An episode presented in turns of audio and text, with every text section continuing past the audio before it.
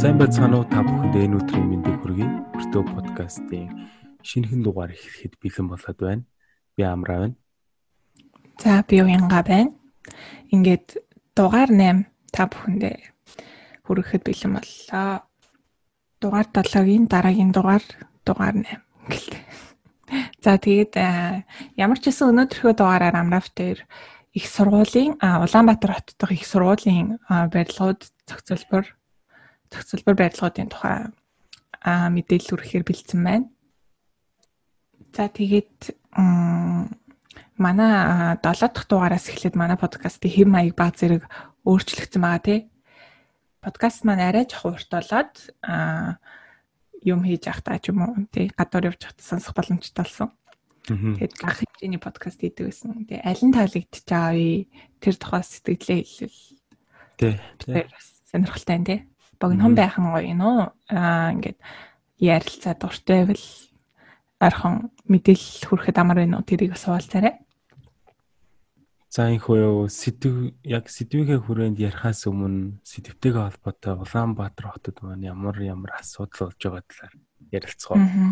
Аа тэгээ те ямар ч байсан нөхцөл байдлыг бас мэдгүй хүмүүс ч гэсэн байгаа байх. За тэгээд сүүлийн үед мэдээ бас яригдаад гэсэн те их сургуулийн барилгыг барилгуудыг нүүлгэн гэд би тэр тухай яг тодорхой сайн судлаагүй гэтээ яг шууд анхаарал татсан. Аа тэгээд их сургууль эхэлсэн Улаанбаатар нэлийн завгүй байна уу? Ер нь бол маш их ачаалттай байгаа шүү дээ. Тэгээд жил бүр хөдөө орон нутгаас тэгээ Улаанбаатар хот руу чиглэсэн хөдөлгөөн оюутнуудын тоо маш ихээр нэмэгдэж байгаа болохоор тэгээ манай Улаанбаатар шидэс жилт улам бүрх нэгтэр шаад ачааллаа авсаар байна. Чи одоо жишээ нь гэр сургууль хоёрын хооронд хэдэн цаг зарцуулж байна? Хамгийн багадаа нэг 30-аас 40 минут юм уу та. Тийм тэгээд одоо бүр нөгөө нэг оройн цагаар бүр илүү их төгжирдэг болцсон болохоор юм тэгээд автобусанд суух баг тэрнээ тэгээд алхсан нар хамаагүй илүү хурдан яваад байгаа. Тий. Бараг гэрлэгөө эрэхтэй хамаагийн нэргээж аваад нэг үү. Тэгэнгүүт одоо нөгөө нэг автобусанд суух хүн баг амар цөөрцөн санагдсан. Тэг ингээд алхаж байгаа баг гудмаар амар их алхаж яадаг шүү дээ. Аа алхахыг илүүсэн. Гэхдээ бас Улаанбаатар хот чинь өвөл алхахад арай л одоо тэсэмгүй хүүтэн болчдөг тийм үед бол бүгд автосаа сонгоод тийм. Аа. За тэгээд хүссэн үсээгөө хоёлаа яг энэ төгжрөл тэгээд Улаанбаатарын асуудлыг шууд их сургуультай шууд холбочлаа тий. Тий сэдвээ ярахаас өмнө шууд л холбочлаа. Тэгээд сонсогчд маань ч гэсэн ер нь шууд л холбож одож байгаа гэж бодож байна. Тэгээд энэ нэг одоо их сургуулиудыг ийшээ тийшээ нүүлгэн гэсэн асуудал дээр бас мэрэгчдийн болон мэрэгчдийн бас хүмүүсийн өөр өөр ингэсэн түгэнд үзэл санаанууд маш их байсан. Тэ? Аа. Тэрийг бас мөн түнтэй адил бас бит өөр ч гэсэн бас нэг жоохон өөр өөр стин гэсэн бас нэг үзэл санаагаа дамжуулах байгаа. Аа. За тэгвэл бүгдээрээ нэмт хэрэгүнд одоо тэгвэл нэг Улаанбаатар хотод гэхөө Улаанбаатар хотод нийт хэдэн ихтэй сургуулиуд байдаг вэ? Тэ? Хэр их хүн амыг өөртөө татж байна гэдгийг талаар. Тийм. За яг сүүлийн оны байдлаар Монгол улсад болохоор 94 ихтэй сургууль коллеж байдаг. Тэгээ үүний одоо 86 нь Улаанбаатар хотод. Аа. Тэгээд бодохоор баг ихэнх 90% нь гэсэн үг шүү дээ. Тийм тий. Улаанбаатар хотод нэгтарч байна. 86 гэдэг ч бас их тоо шүү. Би баг за 10-ийнх нь нэрийг мэдвэл мэдх юм байна. Бусдыг нь бол бүр. Тий. Тэг яг одоо одоо одоо бүр сонирхолтой таа гэлээ заяа. Одоо 86 дотор ч нэг төрийн болон төрийн бус болж хувийн хувийн хвшилтийн гэсэн сургуулиуд байгаа шүү дээ. Энийх нь тоог одоо хэлье. Тэгвэл төрийн өмчийн сургууль нь 13 төрийн бус хувийн хвшилтийн сургууль нь 73. Аа. Тэгэхээр шууд нэг асуулт гарч ирж байгаа байхгүй юу? Бүгд одоо өөрсдийн гэсэн байртай гэсэн үг те. Одоо энэ 86 сургууль бүгдээрээ өөр өөрсдийн гэсэн байранд үйл ажиллагаа явуулдаг. Тий, бүгд өөр өөрсдийн гэсэн байранд үйл ажиллагаа явуулсан. Аа. Надад шууд Улаанбаатар яг хаана тийм их сургууль байх юм бол гэж бодож байна. Багт тийм бол гэж бодож. Бараг орон сууцсан дотор хамт байж ивэл тээ. Харин тий, тий. Нэгнийх нь гэр дотор мотор их сургууль явж ийл гэж бодогдож. За. Тэгвэл юм байна. За. За тэгээд бас ингээд их сургуулиуд ингээд тоолдог ийм статистик тоо баримтуудыг 2001 оноос хойш хөтлөж ирсэн юм байна л да. Аа. Тэгээд одоо ингээд бодохоор 2001-ээс 2002 оны хичээлийн жилд энэ бүр амар гайхалтай тоо заяа. 2001-ээс 2002 оны хичээлийн жилд 178 ихтэй сургууль коллеж байсан. Одоо хэд байгаа вэ? Арай хэтэрний 170. Тэр үед ч одоо Улаанбаатар хэд тэгэхээр орчим хүн амтай байсан байх юм. Бараг тал тал орчим тий одоо байгаагийнхаа бараг тал. Гэтэл одоо байгаагаас хоёр дахин их сургуультай байсан гэсэн үг тий. Тий тэгэхээр бараг юу вэ тэр үед хүртээ хэмжин тий. Гайхалтай. Гайхалтай тий.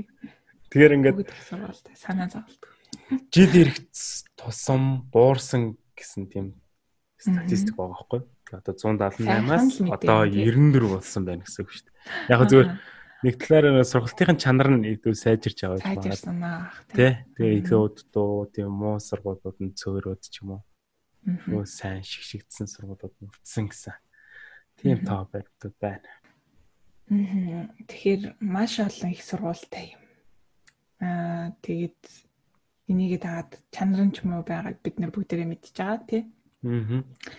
Тэгээд миний зүгээс болохоор бид нарт яагаад заавал их сургуулийн одоо кампус боيو зохицолбор барилах хэрэгтэй юм гэдэг зүгээс нь судалсан юм. Аа. Тэгээд товчхон ойлголтыг эхлээд би хэлчих яг Монгол төхнөхцөлийг ярихаас өмнө аа нэмж хэлэхэд би тэр нөгөө одоо энэ их сургуулийн зохицолбор барилга гээд байгааг одоо кампус гэдэг өнөөдрийн дугаартаа яриад явчихна. За тэгээд а энэ бол зүгээр ингээд сонгуулийн үеэр яригддаг ч юм уу тий. Эсвэл ингээд манай сургууль ийм том кампустай гэд гайхуулах одоо яг гайхуулна л та гэхдээ ингээд зөвхөн ингээд хараад өнгөрөх тийм зүйл биш байхгүй юу тий. Энэ маань болохоор нөгөө оюутнуудын одоо сурлагын чанарт маш их нөлөөлдөг байгаа байхгүй юу. Тэгээд ялангуяа одоо яг э, дөнгөж оюутан болоод мэрэгчлээ сонгоод орж ирсэн энэ дүн одоо би хүн яг сонгосон мэрэгчлээ ингэж одоо автаад те мэрэгчлийнхээ гой сайхныг мэдрээд тэгээд тэр сургуулийн академик үйл ажиллагааг мэдрэхийн тулд яг нийгмийн өдөр тутмын амьдралаасаа баг зэрэг салах хэрэгтэй л гэдэм байнал да тий. Ар гэрийнхнийхээ одоо тэгээ дүүгээ хар талханд яваад тэр хүнсэнд яваад иргээд тэгээ тэр зараалаас дээрэс нь одоо годомжинд гараал тэ хүмүүс ингээд бизнес хийгээл мөнгө олоод амар шавдуулаад байгаа юм шиг тэр нийгмийн тэр мэдрэмжээс их сургуулийн кампус дотор ороод төр зэрэг одоо баг баг зэрэг салаад тэгээд яг энэ сургалтын үйл ажиллагаанд орох хэрэгтэй юм байна. Автах хэрэгтэй юм байна. Энэ талаасаа кампус бид нарт үнэхээр хэрэгтэй гэж одоо товчхон хэлвэл тийм байна. Чи сая ингээд шууд ноноод ингээ оюутан болоод ирж ин гэсэн шүү дээ. Аа. Тэрэн дээр би зүгээр бас нэг юм статистик тоо хэлье заяа. Аа за. Тэгээ ингээд жилд ингээд ерөнхий боловсролын сургууль төгсөж байгаа 40 мянга гаруй сурагч байдаг гинэ. Ер нь бол тогтмол тий тогтмол ер нь бол энэ тоо ер нь нэг буураад байдаггүй нэг өсөд байдаггүй. Ер нь дунджаар 40 мянга гаруй сурагчид ингээд Ешийн шалгалдаг бод оюутан болж байна. Тэгээд. Яг энэ 40 мянгаас 70% нь их дээд сургуульд найдвартай ордог гэж байгаа. Тэр хэдий. Та батуулаад байхгүй. За. Ч гэсэн 70% дийлэнх нь орчдөг гэсэн үг тийм. Тэгэд манай Монголын хувьд гадаадаас оюутнууд ирд сурах нөхцөл бол маш ховор бах тийм. Ер нь ховрох шүү тий. Дал одоо үйлчлдэг гэж хэлж болох бах тий. За тэгээд чи одоо Монголд ямар ямар сургуулиуд байдаг тэгээд үйл ажиллагааны яаж явагдаж байгаа. Тэгээ гол нь нөгөө сая яригдсан нөгөө сургуулийг нүүлгэн гэсэн мэдээллийн тухай дэлгэрүүлээд ярил яаж вэ? За миний хувьд болохоор яг Улаанбаатар хотын нийт 86 ихтэй сургуулиас одоо хүмүүсийн сайн мэдих 6 сургуулийг сонгон авсч та бүхэнд ярьж өгье. За нэгдүгürt нь болохоор шинжлэх ухаан технологийн сургууль баг хүн болгон мэдэн дээ. Тэгээд өнгөрөөд ийнэг үү? За тэгээ энэхүү сургууль нь болохоор манай сургууль лөө. Энэхүү сургууль нь болохоор 1959 онд үүсэн байгуулагдаж байсан юм байна. Тэгээд баг угаар ингээд илүү оюутнууд нь юу ихсээр хагаад өдгөө одоо 20 20 мянга гаруй оюутантай Монголын хамгийн том сургуулиудын нэг болцоод байж байна. Нийт 47 он тэнхим салбартай нийт хичээлийн 8 байртай мөн дагсан хэд хэдэн дотуур байр маш ихтэй тийм болохоор ч гэсэн ер нь маш том сургууль гэж хэлж болно. Улаанбаатартай тийм. Тий Улаанбаатартай. Тэгээ яг одоо ингээд яг бүгд сэтвтэйгээ холбоод яг энэ сургуулийг ингээ хараад үзэхээр кампус гэдэг юм байна уу гэд маш том асуудал үүсэж байгаа. Сургуулийн кампус гэдэг. Аа. За дараагийнх нь болохоор Монгол Улсын их сургууль. За Монгол Улсын их сургууль нь болохоор 1942 онд үүсэн байгуулагдж байсан. За одоогоор болохоор 17 мянган оюутантай хичээлийн 6 байр, оюутны 5 байртайгаар үйл ажиллагаа явуулдаг. Бас нэг том сургуулийн нэг. За дараагийн нь болохоор Монгол Улсын боловсролын их сургууль.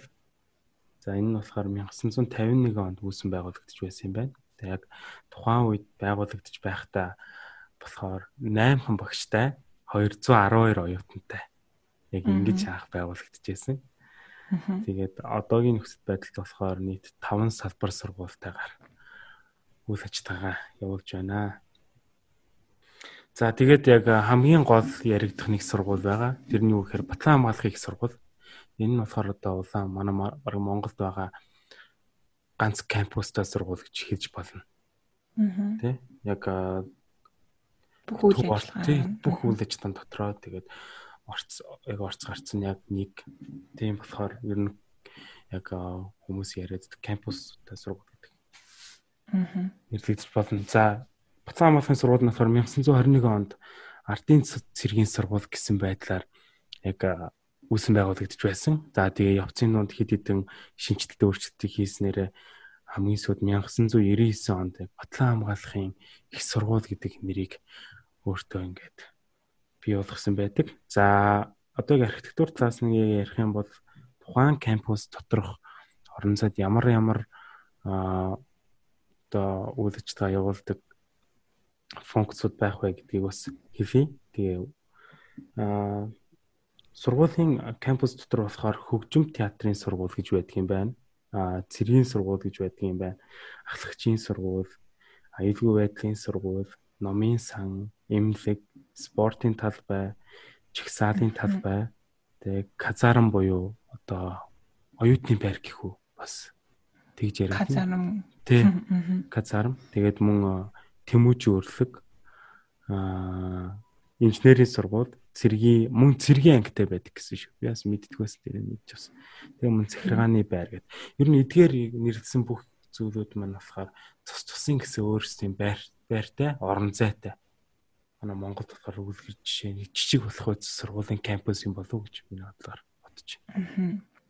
Тэгээд шууд миний ярьжсэнтэй холбогдож байгаа нь бол спорт спорт одоо талбай Тэгээд эмнэлгийн байр дээрээс нь шууд номын сан тий. Эдгээрийг тус тус нь ингээд шийдсэн байгаа нь бол үнэхээр давуу талтай санагдаж байна. Тий. Тэгээ хичээлийн байрууд нь бас тус тустай байдаг хонь шүү тий. Аа. Тэгээд нөгөө ерөөхдөө тий чиний яагаад нөгөө ингээд байруудын тоолсон бэ тий. Тэрийг тайлбарлах юм бол одоо яг энэ бүх одоо жишээлбэл одоо шинжилгээ ухаан технологийн сургууль гэхэд 8 байртай тий. Энэ бүх 8 байр нь яг хотын төвдөө байдаг тий. Бараг одоо нэг томоох одоо үйлчлэгээний байгуул үйлчлэгээний газар шиг тий. Тийм ачааллыг хотын төвд үүсгэж байгаа. Тэгээд тэгэхээр нэг байр биш одоо 8 байр байна тий. Монгол Улсын их сургууль гэхэд 5 байр байна тий. Голны мессежийг хүргэх гээд байгаа. Аа одоо ингээд кампустай сургууль кампусгүй сургууль хоорондын ялгаа маш их байгаа шүү дээ тий. Жишээ нь одоо Батлан хамгаалахын их сургууль гэд хэлэх юм бол яг энэ тухайн кампусынхаа орчин дотроо бүх өөрсдийн хэрэгцээгээ хангаад те бүх өөрсдөө ингээд үйл ажиллагаагаа явуулж болж байна те оюутанд хэрэгцээд хэрэгтэй бүхнээ авч болж байна. Гэтэл одоо шүтис болон мойсинг орчинд болохоор хичээлийн байрнууд нь хэдий бас мөн олон оюутнуудаа хүртээмжтэй ч гэсэн хоорондох зайн хол тийм болохоор бас ингээд цаг хугацаа алдах яг түүнийгээ дагаад бас нэг аюул эрсдэл үнэ гардаг гэж хэлж болно. Аа. Бас миний санджаар бол санжаарч гэж угаасаа мэдэж ин л та. Одоо тухтай хооллох газар ч олддгүй шүү дээ тий. Тийм шүү дээ. Аа. За тэгэхээр одоо яг чиний энэ ярианаас уялдуулаад архитектур төлөвлөлтийн үлд тэгвэл яг сургуулийн кампус ямар байх хэвтэй юм. Тэгээ яагаад энэ оюутанд чухал юм гэдэг талаас нь ярих уу? Аа. Тэ. Аа бас миний бодчихснаас илүү дэлгэрэнгүй байсан. Илүү тийм сэтгэл хөдлөсөн гэхөө.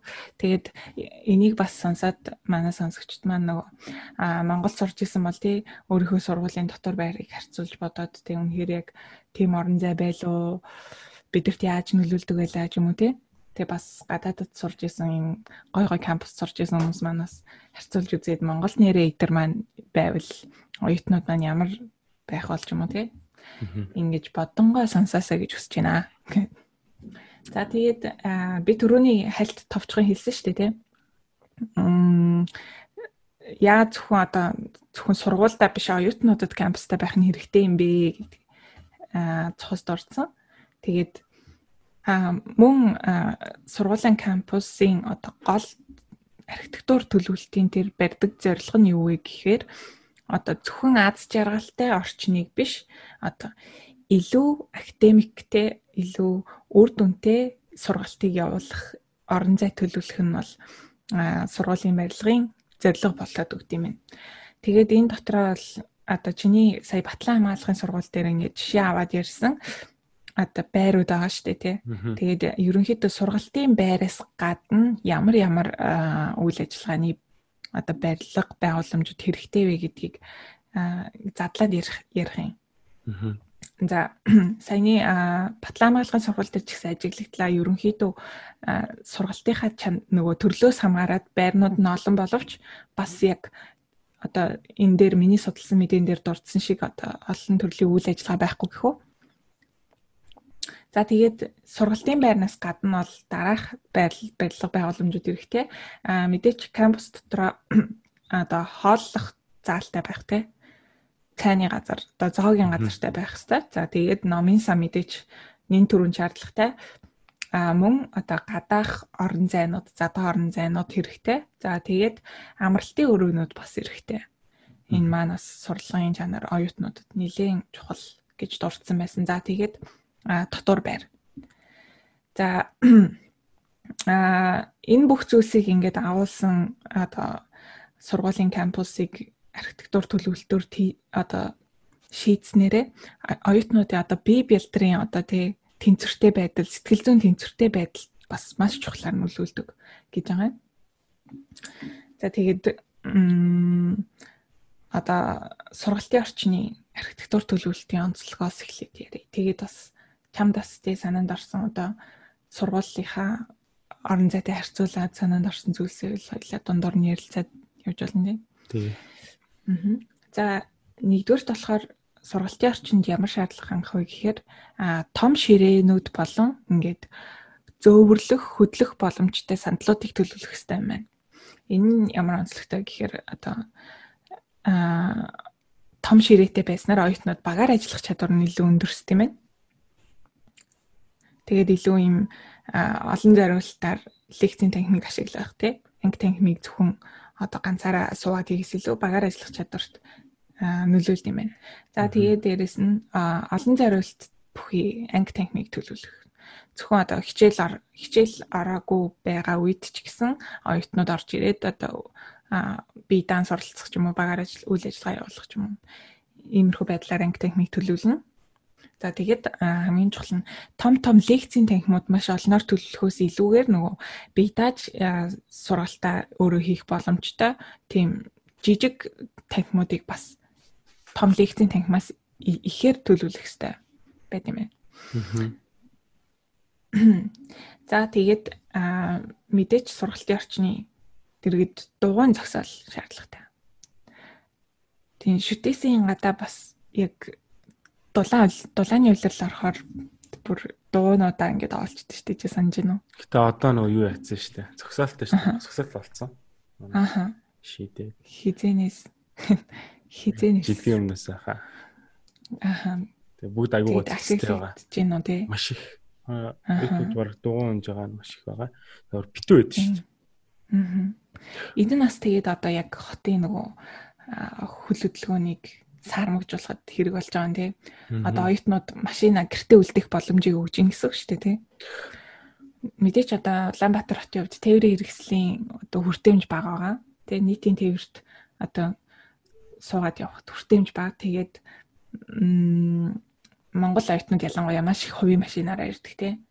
Тэгээд тэр нь хөл хөдөлгөөн нэмдэг дээрээс нь зогсоолын асуудал шийдэх хэрэгтэй болдог. А энэний оронд дугаан зогсоолыг хангалттай хэмжээгээр төлөвлөж өгөх юм бол оюутнуудын эрүүл мэнд тий тэгээд хотын энэ хөдөлгөөнд эерэг нөлөөтэй байдаг байх нэ. Аа. Тэгээ манайхан бас ингэж хэлж байгаа зүйлүүдийг сайн бодоод аваарай. Бас өөрсдийн сургууль дээр бас болохгүй зүйлүүд маш их байна. Бараг бараг л бүгд болдгоо юм дөө ингээд бодоод тий том орон зай, том ширээ, хүлээлгийн сандал өөр юу байна те галтгооны одоо хоолны газрын хүртээмж гэх мэт ингээд амрах байр ч юм уу. Энэ болгоныг ингээд бодоод үзэхээр бараг сургуулиуд яг тэрэнд нь нийцсэн байж чаддаггүй тий. Аа. Аа. Тэгэхээр бас ийм биш ч тий. Өнөөдөр ингээд хэрвээ сонсож байгаа бол яг оюутнууд сонсож байгаа бол зөвхөн сонсоод өнгөрөх ш. Эдгээрийг яг мэдэж авснаар сургуулийнхаа одоо захиргаанд ч юм уу хүсэлт гаргаад тий.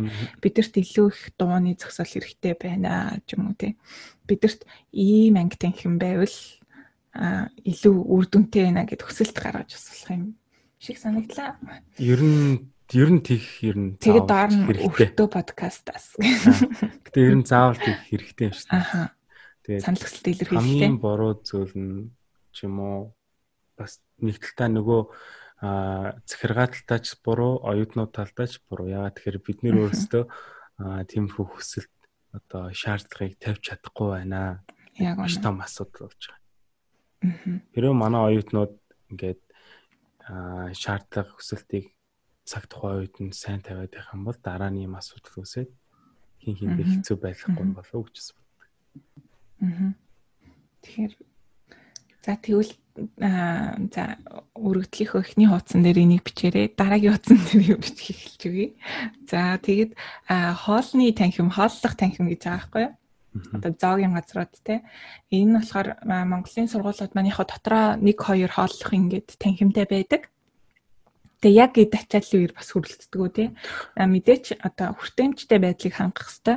Оюутнуудынхаа тоо хэмжээнд нь тааруулж тулгуурлаж аа зоогийн газрыг ингээд төлөвлөнө. За дээрэс нь олон одоо маш олон сонголт бүхий хоолнуудтай байх хэрэгтэй байт юм байна. А оюутнууд маань бол эн тэндээс ирсэн хүмүүс маш их байдаг шүү дээ тий. Монголд ихэд одоо зарим газар давстай хоол идчих чаддаг байхад зарим нь маш хэмжээний тавс сэргэлдэг ч юм уу тий.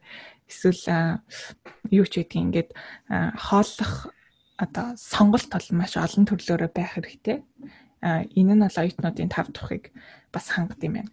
За тэгээд хооллох процесс бол маш чухал оюутнууд хоорондоо ингээд community буюу одоо харилцаа үүсгээд тий хоорондоо туршлага солилцоод бие биетэй танилцаж ингээд нийгмийн харилцаанд оруулахад нь тусалдаг юм процесс учраас зөвхөн хоол идэхтэй анхаарах биш хоолыг яаж илүү тий бусдаагаа ингээд туршлага солилцсонгоо илүү үр ашигтай тэр цагийг ашиглах уу гэдэг дээр тулгуурлаад одоо community буюу одоо олон нийтийн тэ харилцааг дэмжсэн ийм хоолны танхим төлөвлөх хэрэгтэй байна. За тэгээд энэ гоё сонирхолтой санагдсан. Гадаа хооллох боломж болон дотор хооллох боломж аль алийг хангаж өгөх нь бас сонирхолтой. Тэгээд дулааны үлрэл ирэнгуут гадаа суугаад хоолоо иддэг байвал тарих толгоос сэргэн ч юм уу те төсөөлөгдөж байгаа зү те. Зүгээр ингээд дэлгүүр гарахад нэг гоё болол Монгол лав тэгдэгсэн сургууль дээрээ байж хагаад гадаа гараад агаар амьсгалах чинь ямар чухал гэдэг лээ тийм. Тэгэхээр энийг бас хоолны танхим төлөвлөх юм бол давуу талтай. За тэгэд сургуулийн орчимд жижиг одоо кафенууд буюу кофе шопуудыг төлөвлөх нь үр дүнтэй гэж үздэг юм байна. Аа. Кофе ууж байна, хүмүүстэй уулзчулж байна тий. Ер нь ер нь тэгээд нөгөө кофе шопын хэрэгтэй бас оюутнууд маш их ашигладаг болчиход байна шүү дээ. Тэгээд одоо ямар сайндаа л нөгөө нэг сургууль дээр нь яг энэ анги танхим а бидаач суух орчин хүрэлцээгүй болохоор ингээ кофе шопыг ашиглаж те. Тэнд нэг орц суугаад байгаа. Ямар сайндаа тийхвтэй хэцүү байна. Тий. За дараагийн утсан дээр юм бичиж болж байна. За 3 дахь нүүрэн дээр юу бичих вэ гэхээр за номын сангийн тухай заавал авч хэлцэх хэрэгтэй жаахан хөмжөлтэй хандах юм бол яг номын сангууд суухад маш төвхтэй тий хүүхдүүд хэтэрхий олноор байдаг. Тэгээд хүртээмжгүй тэгээд ном ном хамгийн гол нь тэр ном сурах бичих нь оюутнуудад нээлттэй биш те. Одоо тэгээд төрөл нь багж байт юм уу. За тэгээд энэ дээр болохоор ямар архитектурын шаардлага хэрэгтэй вэ гэхээр зөвхөн одоо номыг хадгалдаг газрыг номын сан гэж хэлэхгүй гэж байгаа. Ялангуяа одоо онцгойлох юм бол орчин үеийн номын сангууд зөвхөн ном хадгалахаас илүү бас төр зогсож одоо худалдаа авалт хийдэг төр зогсолтын цэг гэж юмыг гаргаж ирсэн байна. One stop shops гэдэг Эндээс нь оюутнууд ямар үйлчлэгийг авах вэ гэхээр ном болон мэдээч бусад бичих хэрэг хангамжаа авна. За дээрэс нь номын сангийн мэдээллийг өөрсдөө шалгадаг байх хэрэгтэй. Жишээлбэл одоо хайсан ном маань номын сангийн хідэн давхартай юм ч юм уу те аль танхимд байна гэдгийг хүүхдүүд өөрсдөө хайгаад а номынхон номын сангийн нөөц тэгээд мэдээллийг авдаг ийм одоо жижигхэн компьютер ч үт юм уу хүснэгтч гэдэг юм уу тийм хэрэгтэй. Тэгээд мэдээч уншиж төвлөрөх чимээг орон зай бол хүм болгонд мэдж байгаа тий хэрэгтэй. За тэгээд бас номын сан дотроо баг хэмжээний одоо найзуудтайгаа уулзаж одоо хөнгөн цайлах юм. Ийм орон зай хэрэгтэй. За тэгээд эндээс хамгийн таалагдсан биднэрт Монголын ялангуяа их сургуулиудад маш хэрэгтэй санагдсан нэг зүйл нь одоо багаар ажиллах тэр багаар ажиллахад зориулж одоо хүсэлт гаргаад ингээд төр хугацаанд одоо түрээслэх гэж хэлэхгүй үнэгүй шүү дээ. Төр хугацаанд ашиглаж болдог тийм одоо өрөө танхимууд гэсэн үг. Аа. Э ийм байснаар бол багийн ажиллагаа маш сайжирна тий. Одоо чиний хувьд яадаг вэ? Яг ангаараа багийн ажиллагаа ихээр болчвол тэг нэг нийтэд очих ч юм уу? Одоо би тэгэд анх одоо оюутан болоод ч юм уу Тэгээ байж хат болохоор номын сан руугаа нэгтгэх ордог байсан. Тэгээд номын сангийн хэдэдэн танхим руу орно. Яг уу тойруулаад тавьсан ширээмрээ байдаг гэсэн чинь тэгээ багаар яриад нэг жоохон суухаар энэ тэндээс чимээгүй байцгаа бусдаа саад боллоо тий. Ингээд аль чимээгүй байдал хэрхийлдэг болохоор бөөнөрөө бас нэг ингээд тав тухтаа суугаад юмаа ярилцаад хийхэд жоохон чанарын өв жоохон муу байдаг гэсэн. Тэгээ сүүлдээ Тэгэхээр одоо унших танхимыг багийн ажиллагаанд зориулж ашигладаг гэсэн үг шүү дээ тий. Тий, юу нь шилгын танхимд. Тий, зориулт маш хэцүү. Тэгээд тэгэхээр мэдээж болохгүй болчих жоон тий. Тий. Тэгээд сүүлдээ баг бөөндөө нэг газар сургуулийн тийм номын сангаас баг өөр газар цуглаж юм хийдэг болсон шүү дээ. Аа. Яг үнэ. Тэгэхээр энэ бол маш маш их хэрэгцээтэй санагдсан. Тэгээд нэг том байх бас албагүй. Нэг 10 хүний ширээ байхт ч юм уу тий. 5 6 хүний ширээ байдаг. Ийм групп үйл ажиллагаанд зориулсан зөвлөгөөний танхим хэрэгтэй байдаг ахнаа. За тэгээд гадаах орон зай бас яагаад чухал юм бэ? За Монгол улсын одоо хэмжээнд энэ сургуулиудад бол гадаа орон зай нь бол ингээд байсан нь устдаа тустаа алгуулсан баг тий анх бол цэцэрлэг төрөлөн байсан тий сургуулийн хажууд тийм тийм зүйлсүүд нь автомашин зөксөл болсон алидэн эсвэл дахиад нэг шинэ бэр баригдсан энэ төр жишээнүүд байгаа шүү дээ тий. Тэр яагаад эдгээр гадаа орон зайнууд хэрэгтэй байсан юм бэ? Аа тэгэхээр нэгдүгээр болохоор энэ саяны ярьсан ингээд бүх нөгөө зориулт бүх барилга байгууламжуудыг нь хооронд нь ингээд ландскейпийн хувьд маш сайн холбосон байх хэрэгтэй. Тэдгээрийн хооронд ингээд чөлөөтэй яваад алхаад очоод тий ингээд очичдаг ийм байх хэвээр. За тэгээд цэцэрлэг түрээлэн төлөвлөх хэвээр мэдээч одоо оюутнууд болон багш нар тэ тэдгэрийн одоо хоорондын харилцааг сайжруулахад зориулсан мөн дээрэс нь задгай спортын талбайнууд бас шаардлагатай байт юм байна. Тэгээд чөлөөт ашиглаж болох үстэй. Тэгэхээр сургуулийн кампус одоо талбайн хувьд хангалттай том байх хэрэгтэй. Аа. За бас нэг сонирхолтой санагдсан зүйл нь болохоор амралтын өрөөг их сургуулийн одоо дотор байр аа биш их сургуулийн одоо кампус дотор төлөвлөх хэрэгтэй байт юм байна. Аа. Шууд утгаар амралтын өрөө. Тэгээд шүтээс нэг унтдаг хэсэг те тэр их санаж. Номын сангийн хідэн давхар үлээ. Тийм. 6 5 билүү. Тийм. Тэр бол нэг маш хэрэгтэй гэдгийг оюутнууд батж хагалдаг те. Тэрийг харсан багш нар уурлаад идэг те. Тийм яалт ч юу одоо хэрэгцээнээс үндэслэн хэрэглээ байгаад байгаа байхгүй тий. Э, би бол яг тийм дунтаж үзсэн. Яг ингээ нэг хэсэг нь хажууд нь ингээ дунтаж хахад нөгөө хэсэг нь хажууд нь ширээ тавьсан хичээлээ сууж идэх байхгүй. Ингээд бүр амар юу мэрч юм тий. Унтж байгаа нэг хэдийг харахаар унтмаар ч юм шиг тий.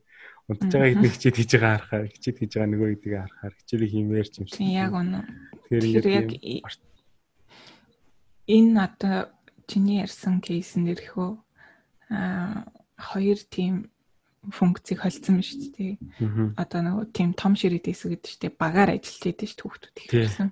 Төрөний дэ багаар ажиллах тийм том ширээтэй бейдаж ингээд ойтнууд сурах. Тэмнийх нь хажууд амралтын хэсгийн те төлөвлөсөн байж гэдэг. Тэгэхээр энэ ингээд хоёр өөр эсрэг цэцрэг хоёр функц юм уу та тий. Хүүхдийн хувьд Тэгэхээр иймэрхүү зүйлүүдийг бас нэгтгэж бас болохгүй юм байх нэ. Тийм. Эдгээрийн яг гол мессеж нь юу гэхээр тийм зөвхөн оюутнуудыг хөгжилтэй ингээд зуваатай байлгах гэдэг байгаа ши. Энэ шууд одоо оюутнуудын академик одоо хичээлийнх нь хичээлээ хэр үр дүнтэй хийх вэ гэдэгт шууд хамааралтай болчдөг тий. Аа. За тэгээд үүнээс гадна болохоор дотор байрны асуудал ба жинхэнэ асуудал шүү дээ тий. Хүн ингээд нөгөө нэг оюутнууд хөдөөр нутгаас ингээд чиглэсэн оюутнууд маш их байгаа шүү дээ. Тийм. Тэгээд бид нэр дэгөө бас илүү ингэж хандаж оюутнуудаа хандсан тийм дотор байр их байх юм бол бас нөгөө нэг аа айлаар байна гэдэг шүү дээ хүүхдүүд чинь. Аа яг. Тиймэрхүү нөхцөл нь бас багасах юм болов тэрийг дагаад бас эерэг талууд маш их гарна тий. Аа яг нь Монгол оюутнууд чинь хөвчлэн хамаатны да тий эсвэл том ах их чинь тий гэл ингэж байдаг тий. Тэгэхээр бас өнөөдөр тухайн хүүхдийн сурах орчинд бас нөлөөлөх байх. Маш хамаатай тий гэрлийн тийм үү. Тий харах болчлаа тогдын мөнгө яваад хичээл хэлэх гэж боддог шүү дээ. За тэгээд дотор харил эхлээд мэдээч дамраг илсэн хүртээмжтэй байх хэрэгтэй болчихж байгаа. Аа тэг архитектур төлөвлөлтийн зүгээс нь ямар шаардлага хангах вэ гэхээр маш сайн унтаж амрах орчныг нэгдүгээр бүрдүүлэх хэрэгтэй. Аа дуу чимээтэй газар биш те төв зам даав те орой болохоор доор нь ингээд шөнийн клабуд үйл ажиллагаа явуулдаг гэж болохгүй шүү дээ тий. Тийм маш сайн унтаж амардаг. Тэгээ маргаашийг шин нэрч хүчээр эхлүүлдэг ийм орон зай байх хэрэгтэй. За дээрэс нь бусад оюутнуудтайгаа ийм аа харилцаанд орох те зөвхөн одоо өрөөнд ороод хаалгаа төгжих биш нийгмийн харилцаанд идэвхтэй оролцдог байх боломжийг нь дотор байранд онцгойлон анхаарах хэрэгтэй. Тэгэд эннийх нь одоо нийтлэг жишээ нь юу вэ гэхээр дундын орон зайнууд байдаг. Дундаа хэрэгэлдэг галтоогоо эсвэл угаалгын өрөөнүүд зарим нь бүр ариун цэвэр өрөөнүүд нь дундаа байдаг шүү дээ тий. Тэгэд миний хувьд бол дотор байранда яг өрөөндөө хаалгаа төгжээд байждаг. Тэгэхээр одоо хүүхдүүдэд танилцах те хүмүүстэй хай гэдэг нэг хэл сурах боломж нь ч гэсэн багасчдаг. Тэгэхээр энэ бол яг нэг архитектур төлөвлөлтийн арга хэрэгсэл байгаа байхгүй. Тэгэхээр энэ одоо дундын орон зайнуудыг оюутнууд маань бас ашиглаж те бусад оюутнуудтай хамт та ингээд уур амьсгал бүрдүүлж ашиглаж байгаарай. Тэгээд бас нэг шаардлага нь кампустайгаа ойрхон байх хэрэгтэй. Оюутны дотор байр. Энэ нь болохоор оюутныг би подкастны хинт хэлсэн шиг ингээд сургалтынх нь одоо үйл ажиллагаанд сургалтынх нь одоо уур амьсгалд оюутныг бие сэтгэлээр нь бүрэн ингээд уусгахад ашигтай тий. Аа. Одоо чи хэлсэн шүү дээ тий сургуулиас гараад 2 цаг ч юм уу заримдаа явах тохиолдол байдаг. Тий. Тийм. Тэг миний бодлоор ингэж бодож байгаа хгүй. За багшаасаа маш гоё урам агаал, маш гоё үг сонсоод тий. Тэгээд ийм хөвгтүүдээс ахгүй хичээл дээр үнэхээр ингээ багштай гоё би амар урам ороод гарч ирээд гэртээ ирээд би юу ч чадхаа болчдөг ч юм уу. Иймэрхүү юм би аяга олоод сонсож байсан ахгүй. Тэгээ энэ бол яалтч нөгөө гэртээ ирэх явцад юу туулсан бэ гэдэгт асуудал үүсчихэж байгаа хгүй тий. Багш нь одоо маш гэгээлэг юм яриад ингээд надад ч гэсэн яг өмнөд тийм тохиолдчихсан ахгүй тий. Багш үнэхээр намайг ингээд ингээд гал асаал тий. Миний цээжинд гал асаал гарангуут би автобусын дотор орол хоорондоо хөвөлдөж байгаа хоёр имийг олдох шаарддаг ч юм уу тий. Тэгэл чи юу вэ? Оюутан юм байж байж гээл тий. Тэр төгжрээл тий. Төгжрээл тий. Стресс яг оноо Тэгэл одоо ядраа тэрэндээ бүр ядраа дорч ирээ шууд юм хичээд хийх бүр унтарч байгаа байхгүй юу тий би өөрөө нь яах гэж сурж байгаа хэлээ юм уу? Монгол оюутнууд ялангуяа ингэж их боддог. Бараг хийх шүү. Яах гэж сурж байгаа хэлээ тий. Тий.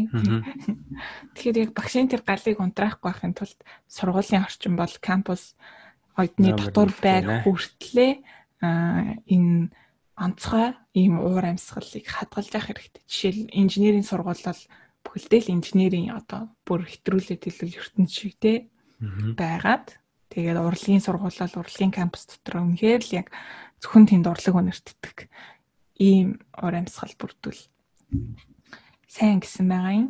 За тэгээд хамгийн гол нь кампусыг төлөвлөхдөө архитектур төлөвлөлтийн хувьд оюутны зүгээс харах гэдэг ийм шаардлагыг тавьж байгаа. Тэ одоо за сургуулийн хувьд манайх тэдэн байртай тэ тэдэн хичээлийн байртай ийм том хэмжээний гээд яриад байгаа л оюутнуудад яг тийм олон байр байгаа нь үнэхээр хэрэгтэй юм уу тий. Тэгээ саяны ярьсан шаардлагыг хангахгүй бол тэр нь яг сэтгэл ханамжтай юу. Тэгээ манайхан бас яг энийг ингээ сая чиний хэлсэн бүх шаардлагатай орон зай, функц тий үйл ажиллагаануудыг ингээд бодоод үзэх юм бол өөр өөрсдийн сургууль дээр бас яг энэ бүхэн хэрэгжиж чадж гэнэ үү? Яаж юм гэдгийг бас сайн бодоод үзээрэй. Тэгээ надад нэг санаа байна. Бид нар яг заавал кампуст болох гээд хүлээх тэг кампустай болохоо хүлээх бол бидний хувьд жоохон мөрөөдөл болсон байгаа шүү дээ тийм ээ. Тийм шүү дээ. Тэг заавал тэрийг хүлээх штэ. Бага тэр энэ орон зайнуудаа ажиглаад яавал илүү яг ашиглалтай хаа давуу байх юм. Яавал оюутнууд одоо илүү үр дүнтэйгээр тэр сургууль доторх орон зай ашиглах юм тий. Тэрийг өөрсдөө олж харж болно гэж одоо уриалмаар байна. Аа. За одоо тэгвэл хоёлаа яг сүйд ягс нэг яригдсан асуудлыг хэрхэн шийдвэрлэхэд бас зүгээр юм болов гэдэг талаар бас ярилцъя. Сургуулиудыг нийт 6 газар тань нүүлгэн шилжүүлнэ гэж яриад байгаа дээ. Тэр нь болохоор бас нэг утга учирчгүй нүүлгэн гэдэг зүйл биш юм байлээ. Тэгээ яг ингээд тодорхой үйл ажиллагаатай нь уялдуулж холбогдуулан сургуулиудыг 6 газар туу явуулна. За тэнд нь юу хид хідэн аймагуд багтаж байгаа. Аа. За тэрэнд нь ховд аймаг, аа Орхон аймаг, Дархан, Дорнод, Дорногов гэх мэт эдгээр аймагуд дээр ингээд түшгэлсэн их сургуулиуд би сургууль. Гэтэ их сургуулийг бий болгоно гэж. За жишээ нь хүмүүс Эрдэнэ шинжлэх ухааны технологийн сургуулийг Эрдэнэт рүү нүүлгэнэ гэж ярьсан шүү дээ. Одоо энэ дээр яагаад вэ гэхээр Эрдэнэт гээд том маш том үйлдвэр байгаа шүү дээ. Тэгээ тухайн уул уурхай үйлдвэр инженерийн бүтцийг ингээд дагсан байдлаар яг манай сургууль ч өөрөө технологийн сургууль шүү дээ шинж. Яг түүнийгээ дагаад ингээд шүтээсийг тийш явуулна гэсэн байгаа юм. За ховд гээд тэгэхэд аа ховд чинь одоо ховд багшийн их сургууль гэж байдаг баха. Бас урлагийн сургууль мургуул гэж байдаг шиг Тэгээ эдгээр ингээд ингээд бусад сургуулиудыг бодоод ингээд аа баг баруун бүсийн тулгуур тийм том сургуулийг бий болгох явц юм байна лээ. Тэгээ бас ингээд дархан гэхэд хөдөө аж ахуй их сургуулийг ингээд түшгэлсэн байдлаар бас бодсон тийм бас энэ бүхнийг ингээд бодсон юм шиг байгаа. Аа магадгүй бас ийм давуу тал байгаа. Жишээлбэл чи Эрдэнэтэд одоо шүтээсийг байрлуулвал гэж хэлсэн шүү дээ. Тэгэхээр оюутнуудаас ингээд нөгөө дадлага хийгээд биеэр үзэж хараад үйлдвэртэй танилцах ийм одоо хичээл ч юм уу байдаг шүү дээ. Тэ. өдөрлөг ч юм уу. Тэр зүйлийг одоо илүү яг үйлдвэржилт явагддаг газар те илүү инженерийн одоо суурьтай газар нь явах боломж илүү нэгдэн те ийм бас давуу талтай. Нөө практик талтай илүү суралцж юм гэсэн үг те ажлын байрны хувьд ч гэсэн. Тэгээд би бас яг энэ мэдээг харж исэн их сургуулиудыг нүүлгэн гээд те зөвхөн одоо сонгуулийн одоо юу гэдэг сонгуулийн попрл биш тий хэрэгжээсэй гэж үнэхээр хүсэж байгаа. Яг одоо яг оюутан байгаагийнхаа хувьд тий. Тий. Гэтэ ер нь аль тэлсэн дээр л. Яа. Талтай. За ингээд өртөө подкастынхаа 8 дахь дугаараар бидэнд яагаад их сургуулийн кампус хэрэгтэй вэ гэдэг сэдвээр амраа бит хоёр өөрсдийн өчүүхэн бодлоо хуваалцлаа. Сонсон. Тийм. Тийм. Та нар манаас сэтгэлдээ үлдээж байгаарай. Тэгээд жоохон бодгцсон бодол байвал бүгдийг нь бичээл байгаарай тийм. Тийм. Өөр өөрсдийн сургуулийн одоо болохгүй тэгээд шаардлага нийцэхгүй зүйл байвал тэрээ доор бичээрэй. Тэгээд тэгж яагаад энэ бүхнээс маш том шийдэл гарах болов гэж байна. Тийм. Магадгүй бас э, жижиг гэлтгүү хамтдаа ярилцаад шийдэл гаргаад те ингэж явж болно шүү дээ. Тий. Бас нэг юм гэж манай оюутнууд аа шаардлага тавьдаг тэмцэгч байгаарай л гэж хэлмээр байна. Бага зүйлд эвлэрээд байхгүй. Тийм. Тэ. Тэгтээ бас хэр хэмжээнд нь тэ хөрхөн. Өртөө подкастын бусад дугаарыг YouTube, Castbox болон iTunes замун M+ сувгуудаас хүлээн авч үзээрэй. Ингээд дараагийн дугаар хүртэл баярлалаа. Баярлалаа.